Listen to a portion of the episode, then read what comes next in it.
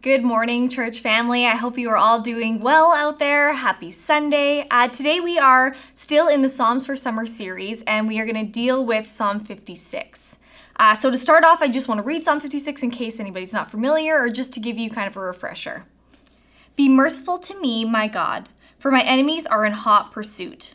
All day long they press their attack. My adversaries pursue me all day long. In their pride, many are attacking me. When I am afraid, I put my trust in you, in God, whose word I praise. In God I trust and am not afraid. What can mere mortals do to me? All day long they twist my words, all their schemes are for my ruin. They conspire, they lurk, they watch my steps, hoping to take my life. Because of their wickedness, do not let them escape. In your anger, God, bring the nations down. Record my misery. List my tears on your scroll. Are they not in your record? Then my enemies will turn back when I call for help. By this I will know that God is for me. In God, whose word I praise, in the Lord, whose word I praise. In God I trust and am not afraid. What can man do to me? I am under vows to you, my God. I will present my thank offerings to you, for you have delivered me from death and my feet from stumbling, and I may walk before God in the light of life. So I don't know about you, but I love a little bit of fear. Not a lot, but just kind of that adrenaline pumping fear feeling. So in my house, I have these huge windows at the front of my house and these huge windows at the back. And my kitchen is right in the middle. And so I am a huge fan of a good home invasion scary movie where you know like there's no one you can't see what's happening uh, and I, um, I often like to watch them when i'm home alone just to add a little more to that feeling but it never fails that right when the movie's at its scariest and the person's just about to get in the house, I run out of snacks or I need water or there's some reason that I need to go to my kitchen, which again is in between the huge windows. And I every single time I when I get there, I have to walk with my head down so that I'm not looking at these windows cuz I'm just so convinced that someone's face is going to be in the window and they're going to be waiting out there with like whatever trying to get in. So, there's a few things that I should really know better. First of all, it's Beaumont, which I mean in the past few years has gotten bigger, but when I grew up here, there was like I don't know, a couple thousand people, and it we barely locked our doors back in the day. And the other thing that is probably the most realistic is that that window is on a second floor. So unless someone's on a ladder trying to stare in my window, there's probably not going to be anyone there. So it really is just an irrational fear, and uh, it just helps me, you know, scare myself a little bit more. Uh, the same thing happens Friday nights here at Eaglemont Church. So we run youth, and in the winter it's dark by like six o'clock, and youth ends, and we're usually done about ten thirty. And so my office is in the basement, and there's one stairwell with a glass door on the middle floor. And it never fails that every Friday I go down to put stuff in my office, and on my way back up, I know when I'm standing at the bottom of the stairs, I have to run to get past this door because I'm just, again, convinced that someone is going to be standing at that door waiting. It's a locked door and there's still people in the building, but it just feels too scary. And that's the good kind of fear where, you know, you get a little bit of that adrenaline and it's kind of fun still. But there's also a very real other kind of fear that is less fun, and that's that fight or flight fear. The fear of financial struggle, fear of a global pandemic, uh, fear of a failing marriage, fear of the future, and fear for the safety of your family and yourself. These are, there's definitely more than just that list, but these are not the fun little shot of adrenaline kind of fear, but they can be crippling to us and really derail our lives if we don't deal with it. So, when I was a kid, I had a pretty good method of how to escape that fear. You know, like my friends would do the those weird mirror things where you turn off all the lights and try to scare yourself. And I remember being so terrified as a kid, and my method was very simple. I would sit on the floor, I would close my eyes, I would plug my ears, and I would sing Jesus Loves Me. Because to me, uh, that was the safest place. I covered all my bases. I couldn't be pushed over. I couldn't see what was happening. I couldn't hear what was happening. And I was saying Jesus, which there's power in Jesus' name. So I felt that that covered all my bases and that made me safe. But for David, the writer of Psalm 56, there was no avoiding the fear that he was feeling. He couldn't just sit down and hide it out.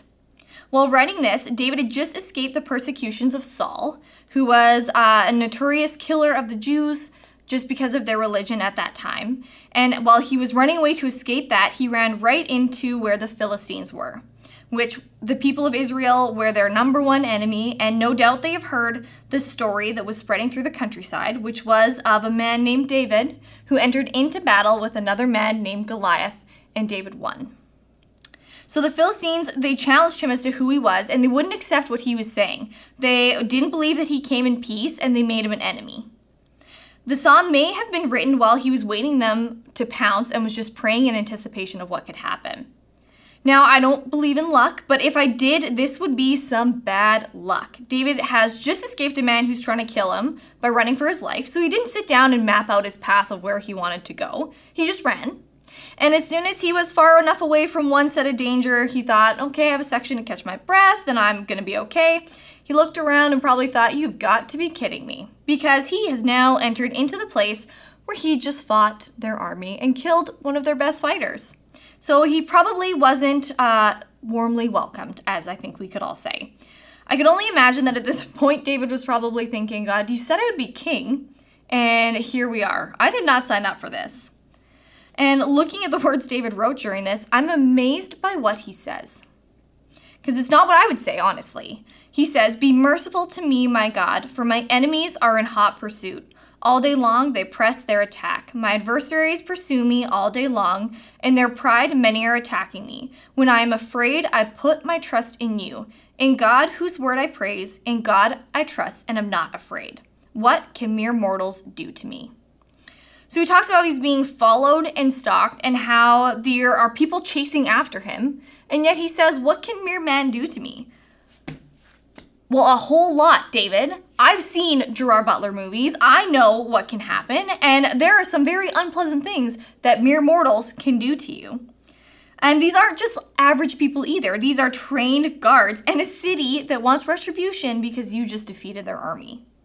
So I think that, I mean, I'd be pretty terrified. Yet David is not afraid of what they will do, even though it would mean imprisonment, torture, probably death. But he says, In God I trust and I'm not afraid. What can mere mortals do to me? So what I want to explore today is in this psalm is how has David come to be able to trust God in the midst of such great fear and physical danger? You know, it's easy to say that we trust God when things are good. I do it all the time. And it's even easy to say that you trust God when things first start getting a little bit shaky.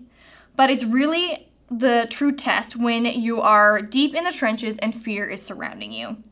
I would say David is pretty deep in the trenches at this point. When he says, All day long they twist my words, their schemes are for my ruin. And he says, They conspire, they lurk, they watch my steps, hoping to take my life. But he repeats, In God I trust and am not afraid. I was raised in the church. Uh, my parents were Christians and took me to Sunday school when I was little.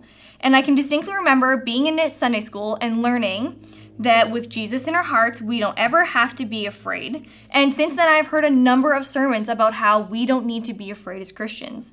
And while that is incredibly true, I know that it isn't easy.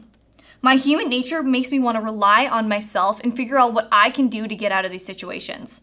Uh, what can I change to make this better? Where can I sit down, close my eyes, and say Jesus so I don't know what's happening? And what these mere mortals can do, that terrifies me. And I find that that can cause great fear. The idea of physical pain, financial crisis, and emotional turmoil are all mortal fears that make me very afraid. And so, how does David, with torture and manipulation and the threat of death being so close and so real, still say that he is unafraid in God? Simply, it's because he knows who God is. In order to have the same trust in God that David has, we need to know God like David did. And the way we do that is through his word. Trust comes from knowing who someone is. So, in sociology and psychology, the degree to which one party trusts another is a measure of belief in the honesty, fairness, and benevolence of another party. Broken down, we can't fully trust someone unless we know their character. And there is nothing more that God desires than for us to know and love Him fully. That's why we were given the Bible. So it is God's words speaking directly to us and showing us who He is. From the beginning of creation to original sin and to Him sending His Son Jesus to redeem us, God reveals who He is continuously throughout the Bible. His unrelenting love is everywhere, and His promise to give us peace and to keep us safe and give us comfort is proven time and time again in His Word. If you haven't spent time in the Word of God before, I strongly encourage you to do it. There is no better way to know who He is. This entire book is just story after story of God's faithfulness. And it's just every, there is no such thing as an unfulfilled promise or an unheard prayer within that book. When Jesus Christ came and died for our sins as the perfect sacrifice, we were no longer separated from a personal relationship with God because of our sin, but we were given the chance to connect with God personally through His Word and through prayer. So David put his trust in God, even his praise, in God's Word. He didn't pray vague prayers of hope, but anchored his pain and longing and fear in the specific promises of God, saying, When I'm afraid, I cling to you in your word. Instead of dwelling on the terrifying mountains in front of him, he set his mind on what God had said to him and for those who love him. Suddenly, the threats no longer seem threatening because they're being drowned out by a louder voice, and that is the voice of a loving Father who is holding us safely in his hand. David says twice in Psalm 56 that there is nothing that man can do when compared to what God has in store for us. The word fear not is used 365 times in the Bible. That is one verse a day for a full year, reminding us that God is in control. It is one of the most repeated commands in the Bible fear not. Trust is one of the most crucial building blocks of becoming emotionally intimate with someone, and it is absolutely fundamental for a healthy, close relationship. If we know God's true character, is it really any wonder that God says to us repeatedly in Scripture, do not fear? Our holy and loving God encourages us uh, everything we do to let go of control and trust in His Holy Spirit. Every day, every hour, every moment. That is what we are called to do. And because of who He is, we are able to do just that. If you're listening today and you are struggling when it comes to t- like, trusting God in trials, you are not alone and you are not failing. When we go to church and we call ourselves Christians and are trying to live a Jesus led life, our fear can sometimes feel like a lack of faith, when in reality, it's just a place for us to surrender that area to God more fully. Fear is something very real, and I'm sure we've all felt it, uh, especially over these past few months with what's been going on in our world. I'm sure each of us could name a number of times where we felt fear and anxiety, and life was really heavy on our hearts. And honestly, there probably won't ever be a time where we don't feel that fear. Are you encouraged yet? Doesn't that sound nice? But thankfully, here what this is what is encouraging. We have a God who has gone before us and won. Uh, I want to look at a verse which is from John 16 33. And it says, I have told you these things so that in me you may have peace. In this world you will have trouble.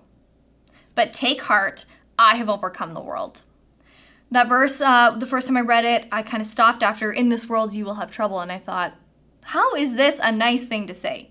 But then it is immediately followed by, But take heart, I have overcome the world. We are going to have moments where we are fearful. That's just reality. And we're going to have moments where we feel like there is no end to the pain we're in. Even David did. Listen to Psalm 13.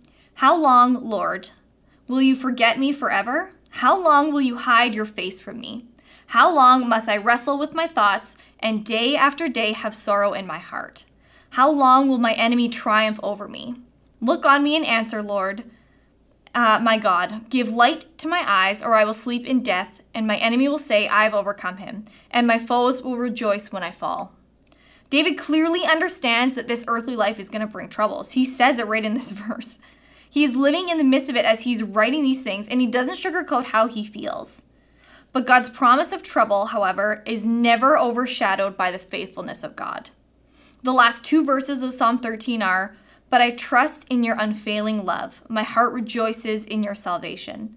I will sing the Lord's praise, for he has been good to me.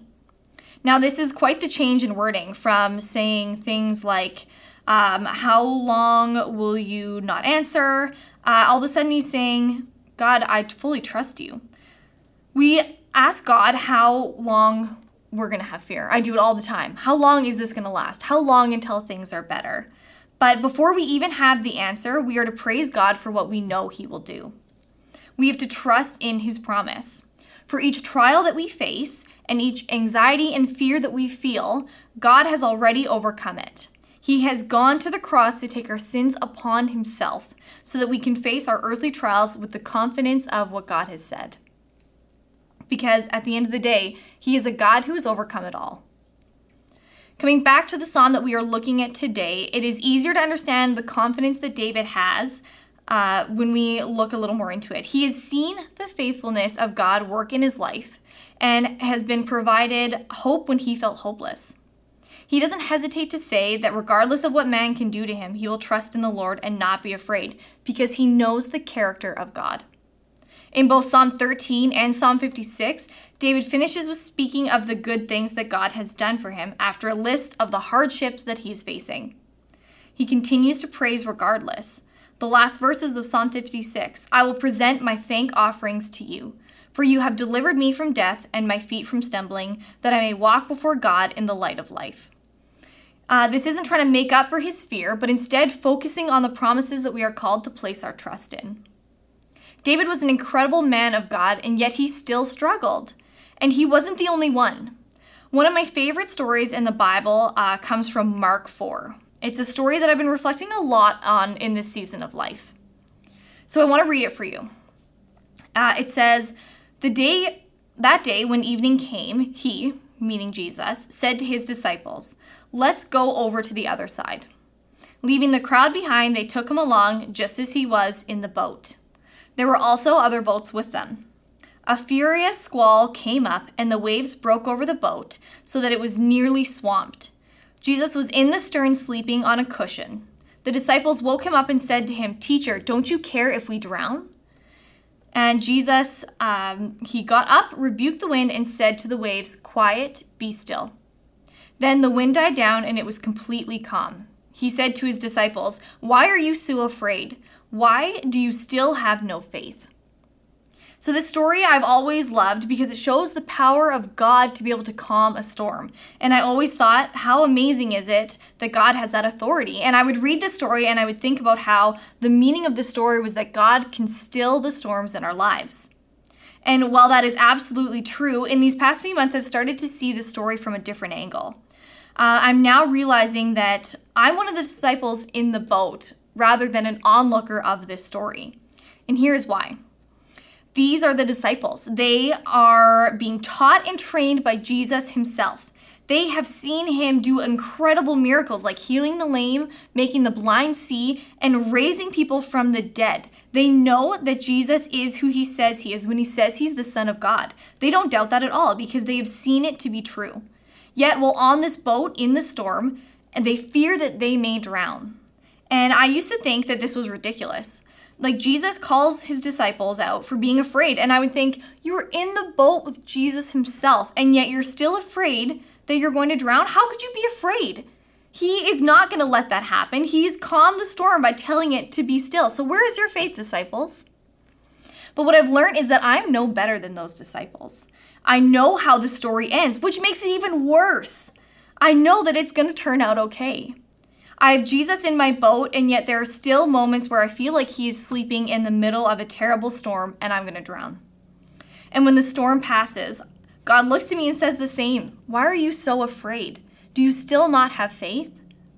And this isn't a condescending tone. This isn't him um, getting mad that we have a lack of trust, but reminding me that he has promised me that I will be okay. And he has given me a book of promises so that my lack of trust doesn't need to be. Jesus Christ died on the cross to save me from my sin. And yet, I think that after all that, I'm going to let a storm be overtaken. Like, God will save me from my storms. If I look at who He is, then how could I be afraid? I am not an onlooker of this story, but a disciple in the boat. Thankfully, just as God used them, He can use us in our mistakes and our doubts as well. John Piper, uh, he's a famous preacher. He explains feeling fear as a Christian really well. He says it like this Suppose you are in a car race and your enemy, who doesn't want you to finish the race, throws mud on your windshield. The fact that you temporarily lose sight of your goal and start to swerve does not mean that you are going to quit the race. And it certainly doesn't mean that you are on the wrong racetrack. Otherwise, your competitor wouldn't bother at all. What it means is that you should turn on your windshield wipers. When anxiety strikes and blurs our vision of God's glory and greatness and the fear of the future plans that He has for us, that does not mean that we are faithless or that we are not going to make it to heaven. It means our faith is being attacked. At first blow, our belief in God's promises may sputter and swerve, but whether we stay on the track and make it to the finish line depends on whether, by grace, we set in motion a process of resistance, whether we fight back against the unbelief of anxiety. Will we turn on the windshield wipers?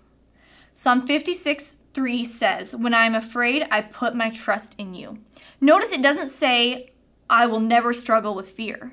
Fear strikes and the battle begins. So the Bible does not assume that true believers will have no anxieties. Instead, the Bible tells us how to fight when they strike. The Bible tells us how to turn on the windshield wipers. So today, I really just encourage you to turn on your windshield wipers. In those moments that you are feeling fear and you are overwhelmed, like David in this psalm, I encourage you to grab a book of promises and faithfulness that can speak to you in your life. Uh, he is true to his word. God is unfailing, and we can trust him in the midst of our huge fears and anxieties because he loves us so much that he will never let a storm overtake us. Uh, today, as we close, I would like you to take a moment to just give your fears to God. Just give him the things that are weighing down on you and keeping you from trusting in him fully. He is faithful to his promises and he is faithful to his people. So today, as we close in prayer, please give those things to Him. And don't be afraid to let go of that control because He's the one who has all control. God, we thank you that we can just spend time in your word today, God, and we thank you for your word. We thank you that you have given us a book of promises and of your word that you have spoken to us, God. We get to know your character fully, God, and that is an incredible honor for us. We are so grateful that we get to know who you are and what you are going to do for us, Lord Jesus. So today, as we um, just struggle with the topic of fear and anxiety, God, I pray that you just bring us peace and comfort in those moments, God, and that you bring reminders of what you have done before and what you have yet to do. And God, as we close today and we give these all to you, we thank you for your faithfulness and we thank you for who you are, God. We love you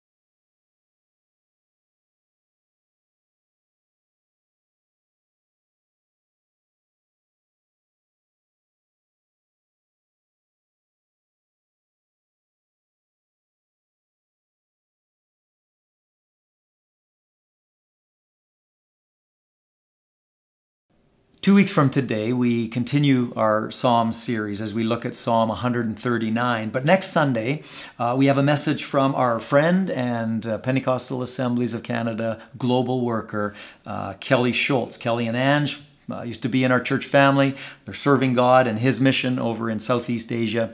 And Kelly is uh, recording his message there and sending it to us for us to be encouraged by. Uh, next Sunday, uh, Unprecedented Love is the, is the title. So don't miss that. Great to uh, have you with us today. Have a fantastic week.